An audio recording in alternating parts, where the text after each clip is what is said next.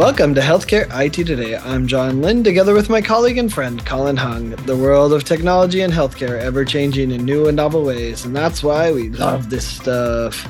So join us as we discuss the latest healthcare and health IT news meshed together in new ways, which help generate ideas and new perspectives. Plus, we'll have a little fun along the way.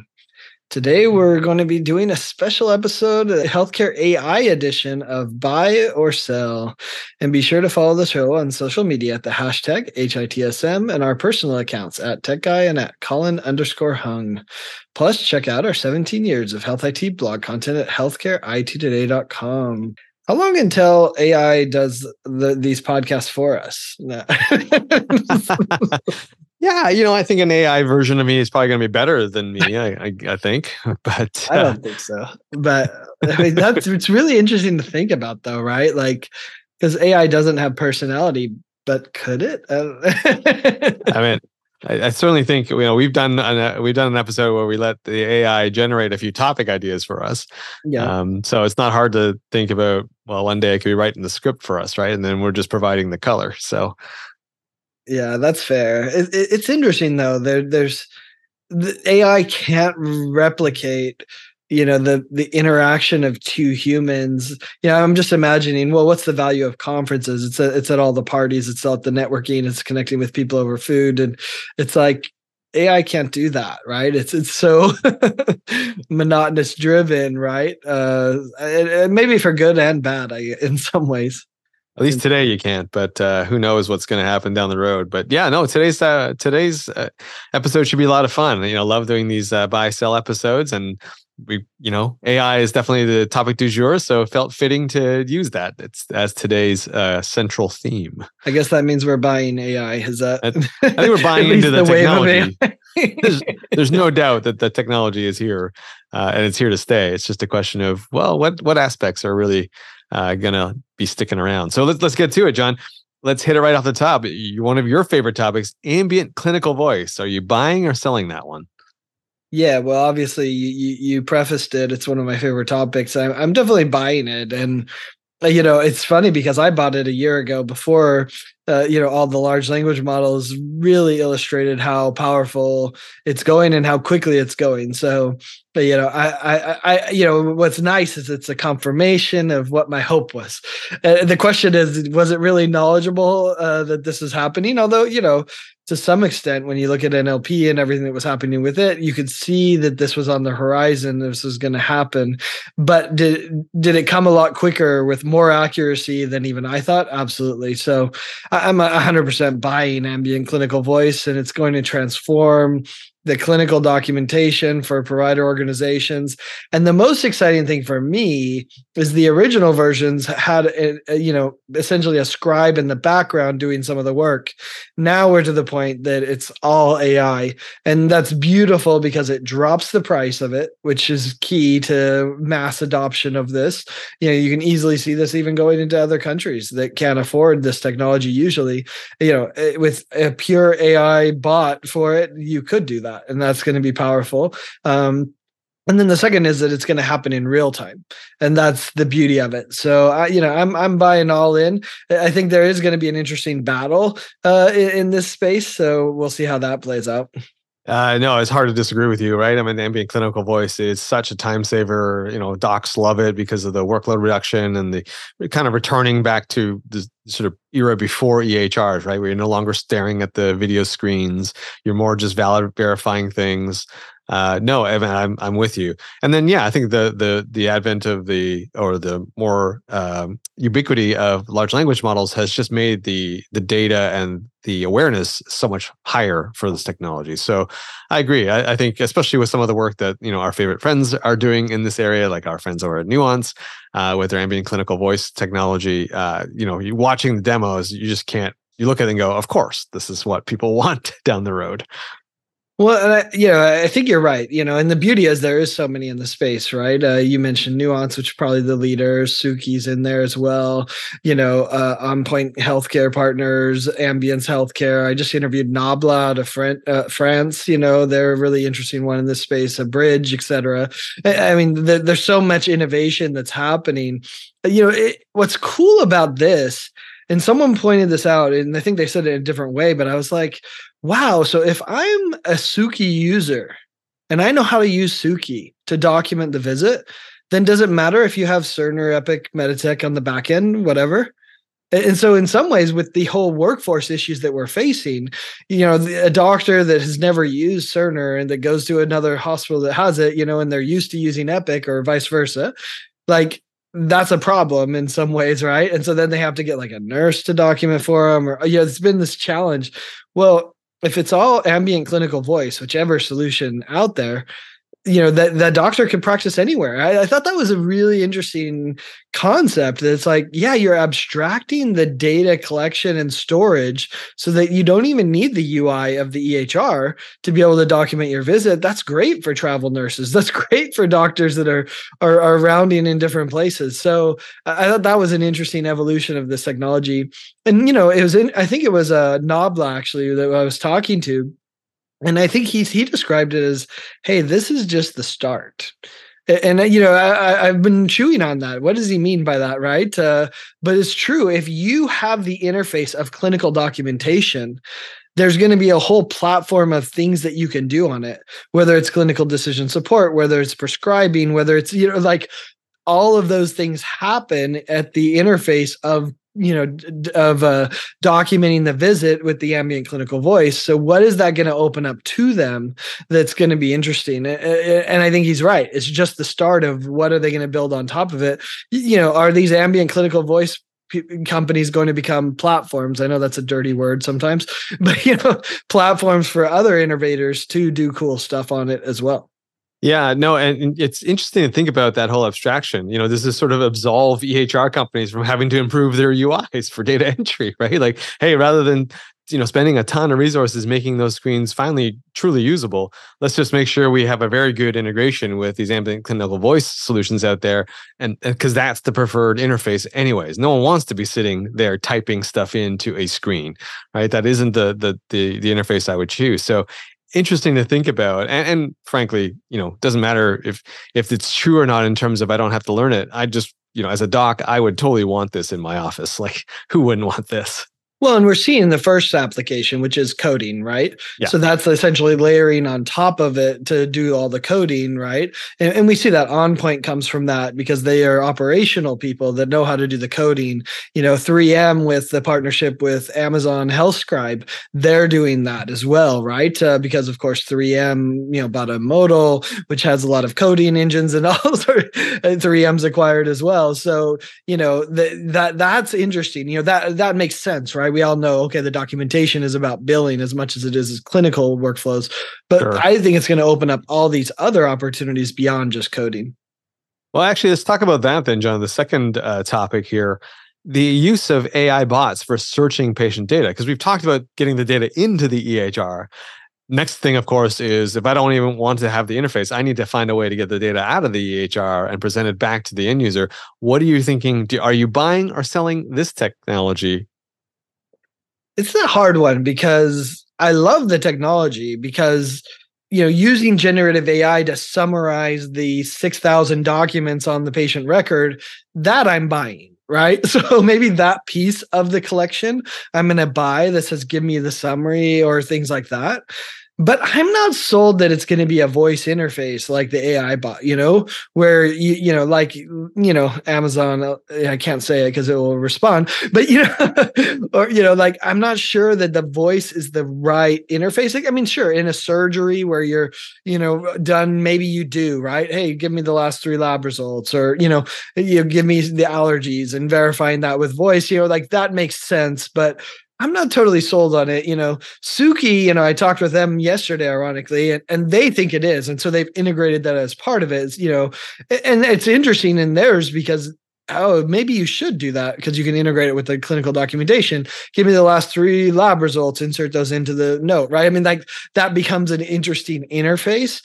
Uh, but I'm not so sold on it. I mean, we saw some of this from ECW. We saw it from Oracle Health at their user conference. This whole voice interface that says, "Hey, when are the next three appointments?" or "What you know, give me a summary of the the last three visits," or or things like that. And so I, I think that's interesting to see. But are they going to do it voice or will that be clicks and, and prompts? Yeah, I'm. I mean, I'm buying this one, uh, but but not for the use case that you're talking about. So I agree, I, and it's unclear whether or not clinicians or people inside the hospital will want to be using this for you know retrieval of data, except in some cases like you're uh, mentioning, like in the OR or something uh, maybe in an ambulance, right? Where you sort of that, you know, you got hands on, you don't want to be sitting there typing in something. But for me, the, using an AI bot to search for patient data and then retrieving it, summarizing it, um, to me, that's a perfect use case for patients. So if I'm dialing in through the helpline, if I'm just want to get my lab results and I don't want to be go through the portal, well, my my alternative today is dial that one eight hundred number, talk to an agent, uh, and then they'll tell me, right? Or I have to connect with a nurse practitioner who will then tell me, right? But if there's an AI back there, I can just say, hey, what, what were my last lab results, or what what is you know what was this result? Can I get that? And you know I think that would save a lot of time and a lot of phone calls uh, and get the patients the information that they really want. So I, I like you. I totally agree with the concept of the technology, um, and I totally see this being very, very useful and actually really deployed in the patient-facing side of the house rather than the clinical side. Yeah, you're right about the patients, and there are some cool companies on doing this. I saw one called Vital that uh, you know the guy built Mint.com, which is an interesting background. He came into healthcare and he said, "How do we make the communication with the patient better. And, and, he had they have a whole engine. You can try it out at their website. You know, it's free to use right now, and you in, input your patient info, and it outputs it in uh, something that the patient can actually read. So it takes medicalese and translates it to patientese or whatever you want to call it. so it's uh, you know a fascinating application of what you're saying. I think, which is not just give me the the lab results or give me the whatever the you know but how do you summarize that in a way that's interesting to the patient?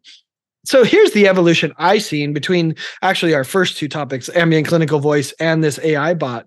I actually think that we're going to be generating larger notes which doctors hate that idea. Like we're going to have more data because the AI and the ambient clinical voice is going to be to capture everything and it's going to do it in a really, you know, long form way. And then from that, it's going to use the AI to create a clinical note, a billing note, a patient note, a nurse note, a specialist note, etc. So like it's going to take all of that data and the AI is going to create essentially a note, if you will, since that's our terminology today, that just is focused on that specific person in that specific situation. So, you know, to your point, the patient's going to receive a note that is actually readable for them. Yeah, no, and it, it's in, again interesting you say that because we talked about the whole idea of voice abstracting the need for the GUI.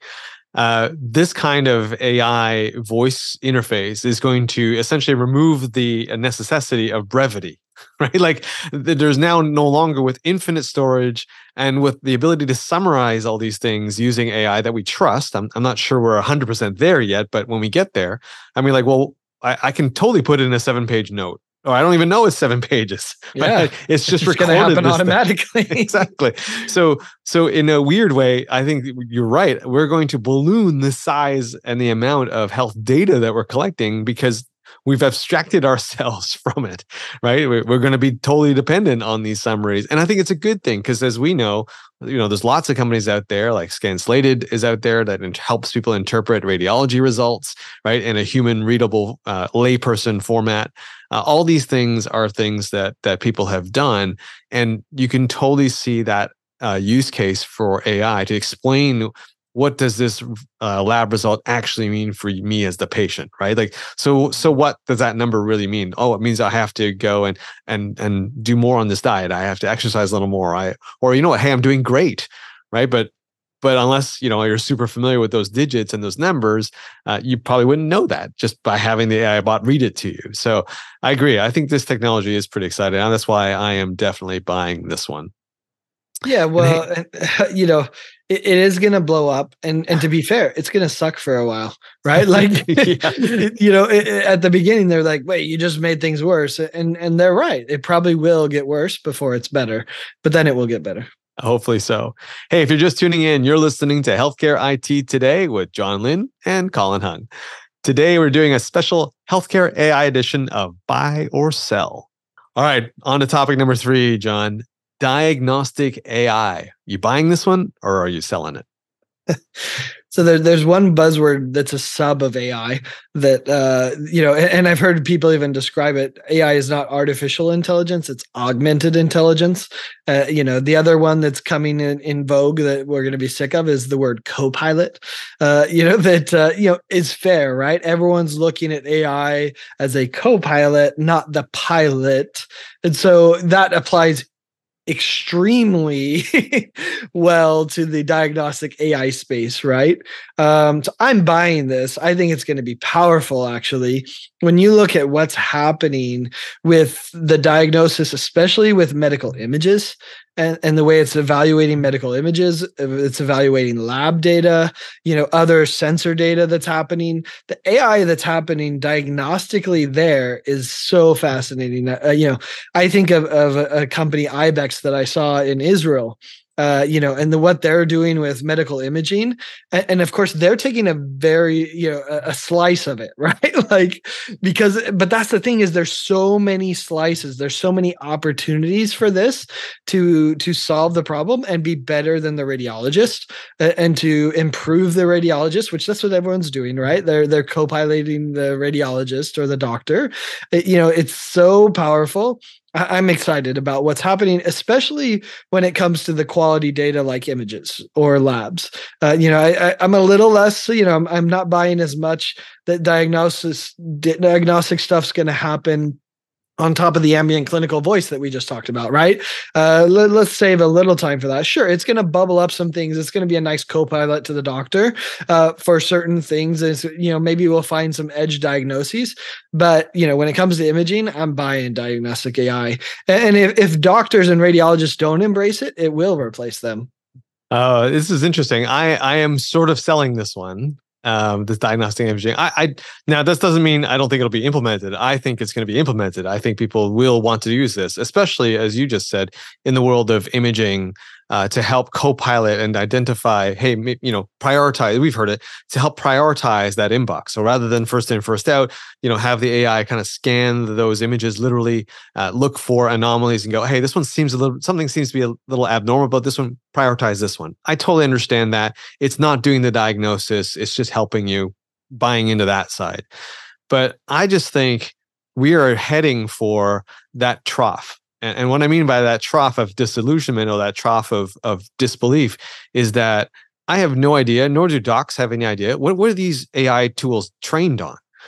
Are these all white guys, you know, and you know that are like 45 and living in you know affluent America, uh, or or or vice versa? It was was this trained on, on a different category of people, and so I think the universal applicability of the algorithm is going to come into question, and I don't think the industry is built to answer it yet because I, you know as we've all heard you can never have enough data. There's never going to be a big enough data set.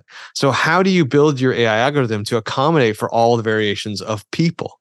And so i think we're heading for that trough where somebody is going to unfortunately run into the lawsuit right? Or is going to run into the problem where either they were uh, overdiagnosing or underdiagnosing, and it's going to be realized, oh, there's a bias here.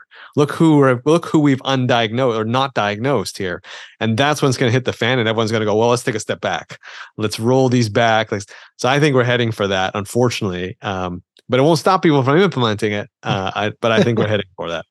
Yeah, well, you, you just described my profile, so uh, maybe I, I, you know, that that AI will work for me. But uh, but I actually, uh, you know, two things. One is uh, I have a frisbee friend who's a radiologist, uh, ultimate frisbee friend, and uh, and he he says the AI sucks. He's like it's so bad, and but the problem is one, it's going to improve much quicker than he realizes, uh, and two, of course the AI sucks compared to a human in certain cases. So his view is biased by his own, you know, because AI initially is stupid, right? like it makes stupid mistakes, but 95% of the time it's great, just like the other, right? And then the 5% is the stupid, and the stupid is easy to glob onto and be like, wow, how could you do that, AI? You know, a human wouldn't do that. And so, you know, he's biased by this 5% you know stupidity rate if you will for for the ai uh, you know, so I, I, think that's that's interesting to see, you know, but will he embrace it is the interesting because he's been burnt a few times as he's kind of